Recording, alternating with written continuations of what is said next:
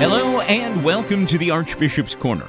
This is where we meet each week to talk with Hartford Archbishop Leonard Blair about faith, morals, the life of the church today, and how the gospel makes sense in an ever changing world.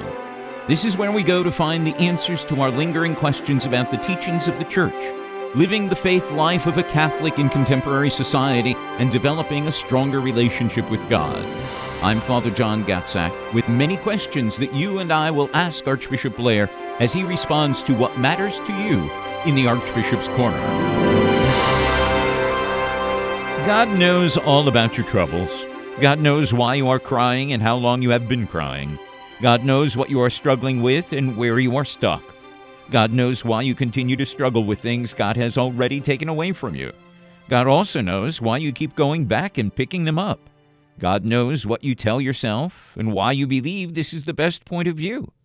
God knows where you are, where you are going, and why you believe that you should be further along the path. God knows all the questions you have and why you still have no answers. God knows our challenges and God knows your potential. God knows all of the ins and outs of why you feel in or out of touch with God. God knows you. It's important for you to know that when it feels most like there is no one, it simply isn't true. There is always someone who is as concerned about your concerns as you are. God also knows that what you believe and put your faith in can make a world of difference in what you know and don't know. Therefore, to help you know this God who cares, we enter together into the Archbishop's Corner, where Archbishop Leonard Blair of Hartford will help direct our faith in the right direction. So, thank you, Archbishop Blair, for inviting us into the Archbishop's Corner, where you can reintroduce us to the God who cares, really cares about our concerns. How are you today? Very well. You want me to reintroduce you to God? Reintroduce us to the, the moral perspective. Actually, what I'm really getting at is if we look at society today and we look at all the divisions and the causes, the moral choices that affect our lives, I'd actually like to know what your recommendation would be in terms of how one navigates in this type of a society in which we currently reside.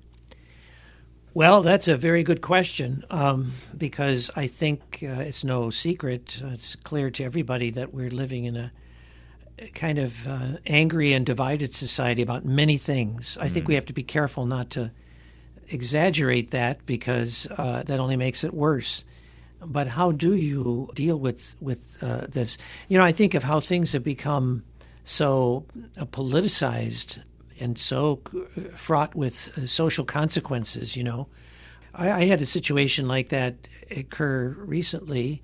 Uh, you know, I, I, heard on the evening news that certain people in Congress in Washington were asking that a new credit card company be engaged for Congress people uh, in Washington because Citicorp is one of the companies uh, that I didn't know that um, has said that they will pay for their employees' travel expenses if they want to get an abortion, oh, yeah. and they have to cross to another state to get it. And I, I mean, I have two thoughts about that. One is, I mean, how horrendous is that that we've come to that point? But secondly, uh, that uh, I think it would have been unheard of that a company that engages in financial services or that makes groceries or cars or whatever should suddenly be stepping out in such a provocative way to say they will pay out of company money for somebody to go have an abortion in this case. And, you know, I have a Citicorp uh, credit card myself. And I thought, gee, you know, I do, do I need to make a statement about this? And I would like to, but then they, I have to ask myself, how do we even know nowadays? So, okay, let's say I use a different credit card and I make it known why I've stopped using the one, Citicorp who knows what that other uh, company might be up exactly. to? You know what I mean? Yeah. It becomes a, a, a situation that's very complex, and I think we have to have a certain restraint about how we we deal with this. I mean, on a much larger, huge level, we have the what's going on with uh, Russia and their war, uh, you know, on Ukraine. We see how businesses, companies, and commerce has is pulling away from Russia and, and, punishing them that way. So we see that that kind of thing is used, uh, can be used uh, for a moral purpose. But at what point within our own society do we start to get uh, become so problematic? I will say this: that one thing that the church has done for many, many years is um, socially responsible investing. You know, true. true uh, yeah. So uh, w- there are companies out there, uh, services that provide uh, research on on uh, you know investments. So, for example, um, you know the United States Conference of Catholic Bishops. Uh, there's a social socially responsible investing. Um, service that's provided that, that will, will, will, will vet uh, investments uh, for, in consideration of moral teaching. And, uh, you know, that's very important uh, for all of us to do, I think. Uh, and that's one way where it can be done in a responsible way.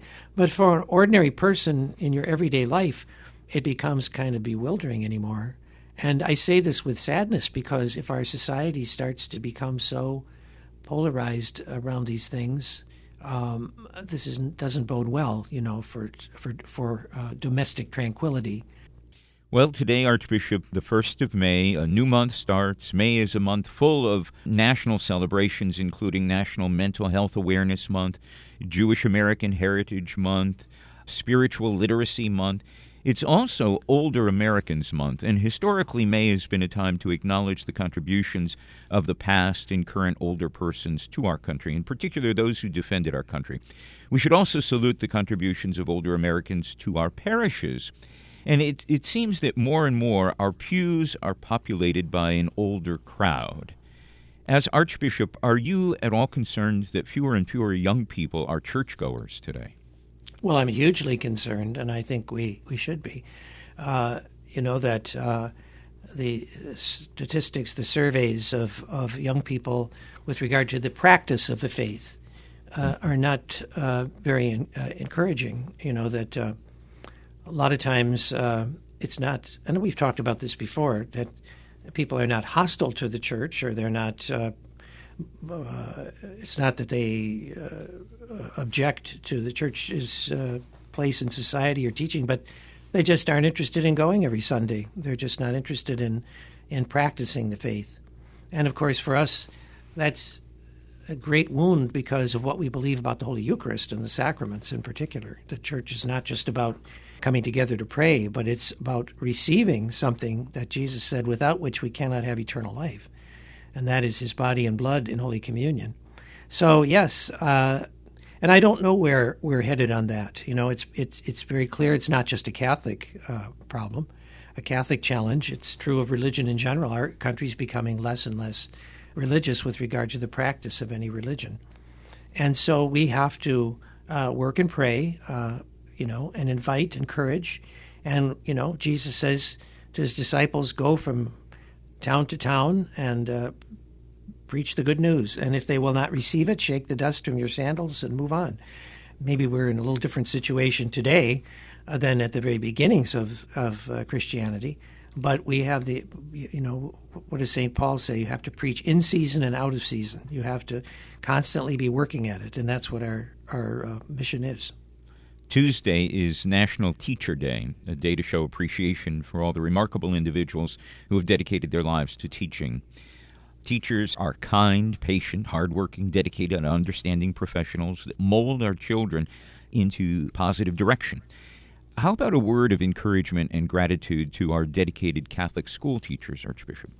Oh, absolutely. I was uh, very happy, privileged really, to be at the cathedral some weeks ago uh, for Mass uh, for our teachers, uh, particularly for those that were being acknowledged and honored for years of service. At the conclusion of the Mass, uh, I distributed, uh, the, the, presided over the distribution of these awards. And I'm told that the teachers really were very grateful for that and very happy to be there. You know, some of them have devoted really their whole adult life to Catholic education. Mm. Uh, and so at different levels of service, they were, were recognized for that. So you know that's a great uh, great calling and a, and a, vital one. And on Thursday, May 5th, Americans of all religious backgrounds will gather together to pray and seek God during the annual National Day of Prayer. It was created in 1952 by a joint resolution of the United States Congress, signed into law by President Harry S. Truman at that time. Talk to our listeners, Archbishop, about the importance of prayer, especially at this time of unrest in the world. It goes back to the most fundamental of all realities, and that is that without God, life really cannot see or attain uh, its purpose or happiness or meaning. Mm. Uh, you know, uh, and as we become more and more irreligious in the United States, uh, the pain of that will become more and more apparent. It's already very apparent in the the social uh, crises that and, and personal crises that people have. I've talked about this perhaps too many times. People maybe tired of hearing it, but you know all this suicide and drug use and and violence and everything that often reflects a life that is without uh, being centered on religion, on God, and and uh, you know so we're creating our own misery without God. And I just think that it's very important for us to, and also not to use God as some kind of, of um, idea, but to realize that God is is a real, a personal reality. Uh, you know, not just some higher impersonal power or something. And I, I hope that uh, people will. We people sometimes do lip service to prayer. Uh, by which I, I mean that they, they say it's it oh of course, but they, they don't actually do it. Let me ask you this, Archbishop. There's something special, I think, about community prayer. I mean, we can pray by ourselves in morning prayer, evening prayer, what have you, but praying together as a community, such as at Mass, that brings something special to our prayer because it's almost like an extra boost of encouragement when we're praying together with each other for a common need. Wouldn't you agree? Well, I would go much further that no one of us can is saved individually. No one of us in mm-hmm. Christianity relates to God individually. We become by baptism a member of the body of Christ, of which we are all members. And we are members of the flock of Christ, which is not just some one sheep individually roaming by his or herself. So it is of the very substance, of the very nature of Christianity and of the gospel that we are so mystically, intimately re- related to one another as members of the one body of Christ with Him as our head. And so when you talk about prayer, there's no such thing as a prayer of a, a, a Christian that is just absolutely isolated and alone. That, that's, that's a contradiction.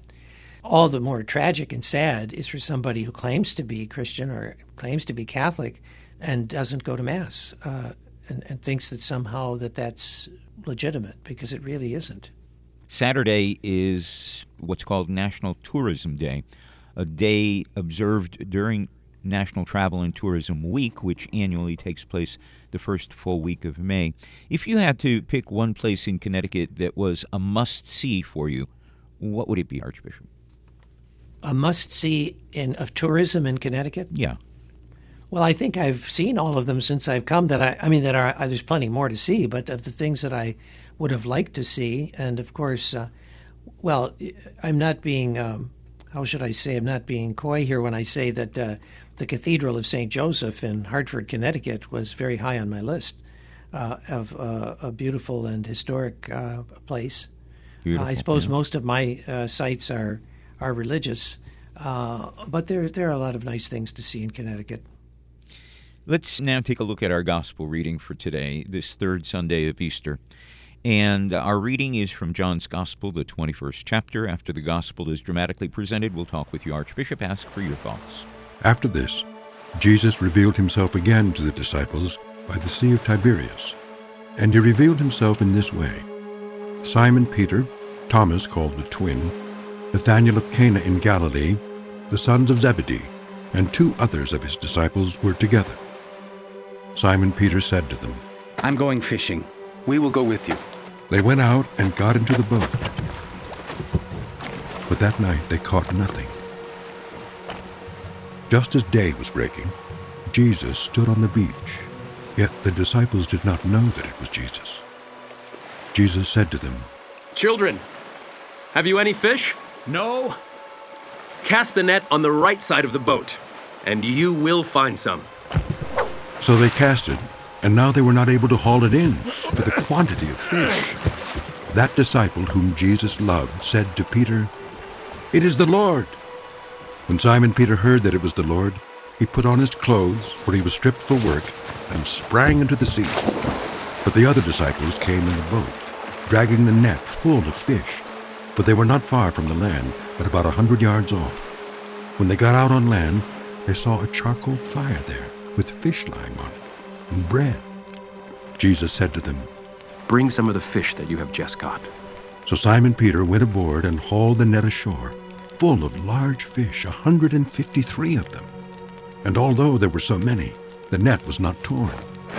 Come and have breakfast. Now none of the disciples dared ask him, Who are you? They knew it was the Lord. Jesus came and took the bread and gave it to them, and so with the fish. This was now the third time that Jesus was revealed to the disciples after he was raised from the dead. When they had finished breakfast, Jesus said to Simon Peter, Simon, son of John, do you love me more than these? Yes, Lord. You know that I love you. Feed my lambs.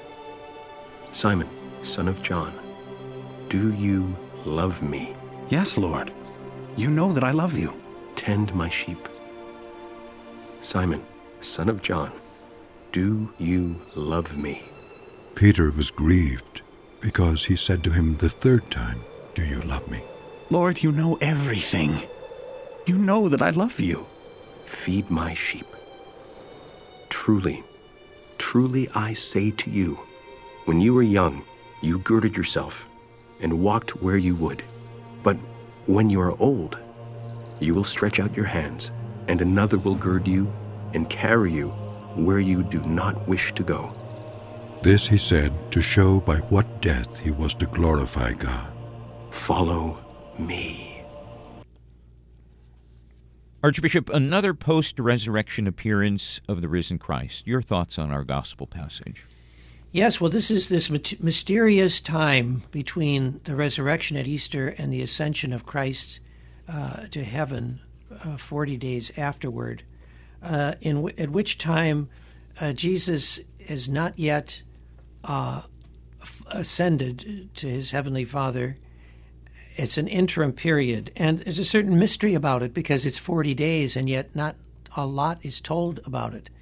But the tradition is uh, tells us that that uh, Jesus used this time to um, go more into depth with with his apostles uh, about his teaching and and his will for what would be the church. There's this element that Jesus is Jesus, and yet he's changed.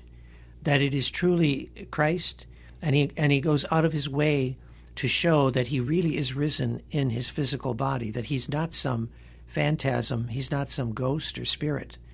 You know, in the in the creed we we profess, I believe in the resurrection of the body. And I know, of course, we could say, what if somebody's eaten by a shark or they're burned in a fire or this or that?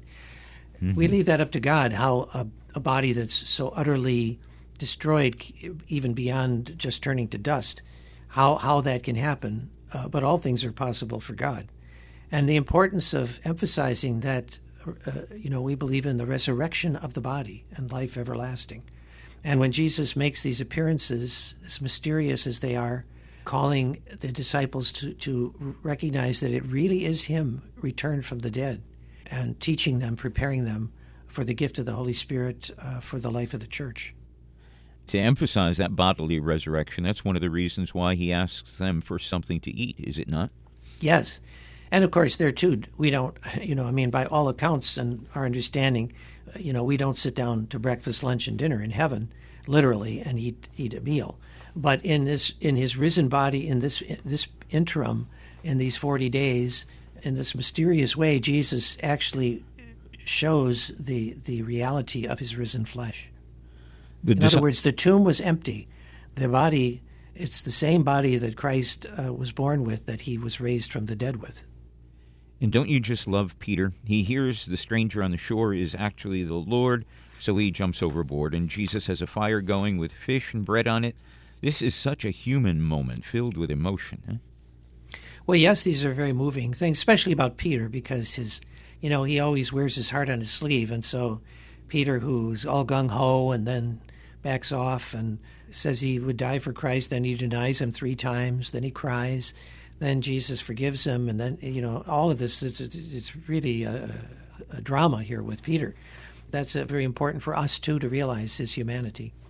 And Jesus asks Peter, Do you love me? Three times he asks the same question.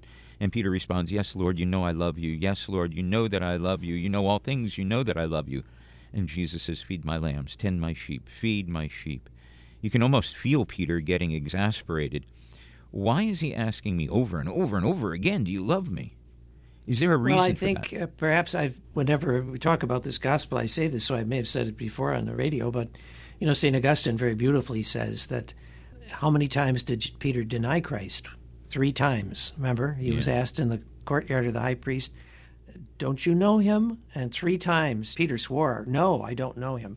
So now, St. Augustine says that Jesus gives Peter the opportunity to untie the three knots that he had tied by his denial, to untie them by a threefold profession of love. So that's a very beautiful thing course, to me, this gospel has some personal significance, and I chose for my own uh, coat of arms uh, in Latin, Pasce oves meas in Latin, which is feed my sheep, which are the words of this gospel to St. Peter in the, in the, at the end of John's gospel. That becomes something for you of not only a motto, if you will, but maybe a direct calling from the Lord as to what you as Archbishop of Hartford are called to do? Well, every bishop's called to do that. Uh, we're all, you know, Peter is the head of the College of Bishops, the College of the Apostles, and their successors, the bishops. And so now you have the successor of St. Peter, Pope Francis, and the bishops in the College of Bishops in the world that are meant to be um, representative of that apostolic college at the beginning. Let's take a look at some of the questions that have been submitted by our listeners. For instance, Paul from Derby says An Italian scientist is claiming that a new technique using X ray dating shows the Holy Shroud of Turin is much older than some scientists have stated, and that it does, in fact, coincide with Christian tradition by dating back to around the time of Christ's death and resurrection. Do you think that scientific findings like this will encourage people to convert to Christianity? Well, Paul, I'll, you've asked really, um, there's two things to your question. One is, with regard to the shroud, it's always been venerated uh, uh, as a relic, a true relic of of uh, the crucifixion. And uh, the dating, the carbon dating that was done some time ago, seemed to su- suggested that it was not authentic. That it was it only dated from I think the uh, Renaissance or late Middle Ages. But the reality is, from the beginning, there was concern about the nat- the way that test was conducted because you know the shroud had been subjected at one point in history to singeing from a fire, and uh, so I think that further tests have been done that suggest that may, that carbon test that was done was not was not really reliable. I, I think it could it could very well be uh, the shroud. I believe personally, I believe it is the shroud of, of, of Christ's burial. Now, as far as your second part of your question, do you think that uh, this would encourage people to convert to Christianity? I don't I don't know perhaps some but uh, you know what what does the scripture say that some people won't believe even if he if someone were to rise from the dead they wouldn't believe. So if they're not going to necessarily believe because of the shroud. But we hope and pray that if a relic like that gives people encouragement then so be it.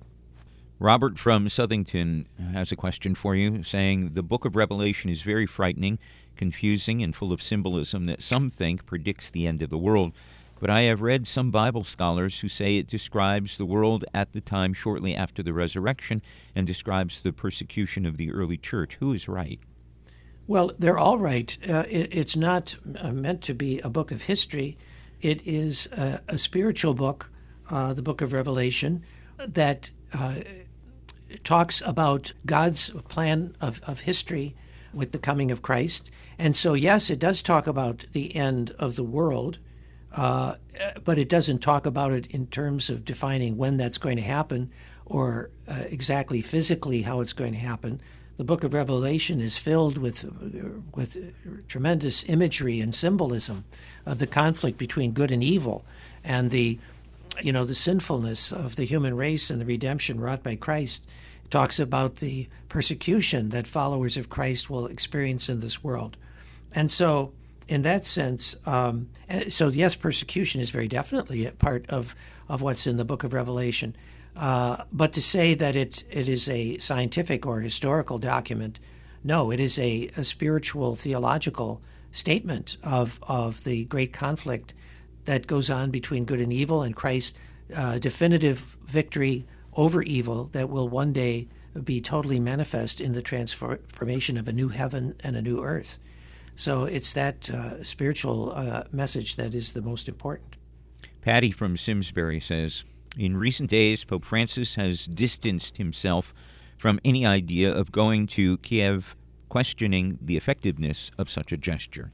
The Pope suggested that he does not want to do anything to jeopardize the higher objectives, which are for him the end of the war, a truce, or at least the opening of humanitarian corridors. I am relieved that the Pope is not planning to go to Ukraine. It seems much too dangerous, and must admit I am a bit shocked that he had even considered going in the first place. What would a visit from the Pope accomplish in Ukraine? Well, it's not for me to. I can only say that uh, obviously, uh, if if he gave thought to going, or if people suggested he go, it would be a, s- a sign of ultimate solidarity to show that he's willing to to identify himself with the Ukrainian people, even to the point of facing the dangers that they are facing. Um, but having said that, uh, you know, it can also be argued: is it really a, a helpful or prudent thing for the Pope to do? And I certainly respect his judgment that he gave thought to possibly going to showing the solidarity with and pleading right there for an end to this conflict. Uh, but in the end, thought that it, it would be it wouldn't be that helpful to do, so he decided not to go. But um, my goodness, you know what's happening there is so cruel and so unjust Absolutely. and so really diabolical. Uh, this effort by one people to to just take over another uh, but uh, we have to do everything we can to, to work and pray, to pray and work that um, the Ukrainian people will be able to fend off this attack and be able to live in, in freedom and independence. Alan from Waterbury says May 1st is a big holiday in parts of the world that have followed Karl Marx, a celebration of the worker in communist societies. In 1955, Pope Pius had our church celebrate the day in honor of St. Joseph the Worker. How important is it nowadays for people to emulate the foster father of Jesus? Well, Alan, certainly uh, the creation of May 1st is kind of a counter, uh, a, a, Catholic a Christian answer to the Workers of the World Unite from Karl Marx. Has less importance or impact in the United States because uh, we celebrate a, a, civil holiday of Labor Day, which whatever uh, the the controversies of socialism or communism in, in American history back in the early 20th century, whatever that may be, I don't think anybody thinks of Labor Day as being fraught with uh, with Marxist uh, ideology. So we celebrate human labor peacefully as a nation on Labor Day uh, nowadays. But that's not to take anything away from May 1st being the celebration of St. Joseph the Worker. And of course, you know, uh, we, we just last year celebrated a year dedicated to St. Joseph. Our cathedral in Hartford uh, is uh, under the patronage of St. Joseph. And uh, Pope Francis wrote a very beautiful letter about uh, St. Joseph that I would commend to you. You can find it online or in other sources. A meditation for last year that has all of its, uh, you know, value still very much with us. Archbishop, we've come to the end of our time together. Can you close the program with a prayer and a blessing? Lord, as we enter more deeply into the season of spring, we see nature around us budding forth with new life, even as at the same time we bask in the glory of Easter and the resurrection. And we pray that in a world in which uh, there are many signs of death and uh, violence and injustice, we will be inspired by your resurrection and the gift of life that we see around us uh, to work for justice and peace, uh, to be people of great love for our neighbor, and uh, people of great faith who turn to you in all things, uh, in prayer and in the sacraments, uh, to be guided on our way to eternal life. And may Almighty God bless you all in the name of the Father, and of the Son, and of the Holy Spirit. Amen. Archbishop, thank you for inviting us into the Archbishop's Corner. It's a pleasure to be with you and learn so much from you. We look forward to joining you next week as well. Thank you.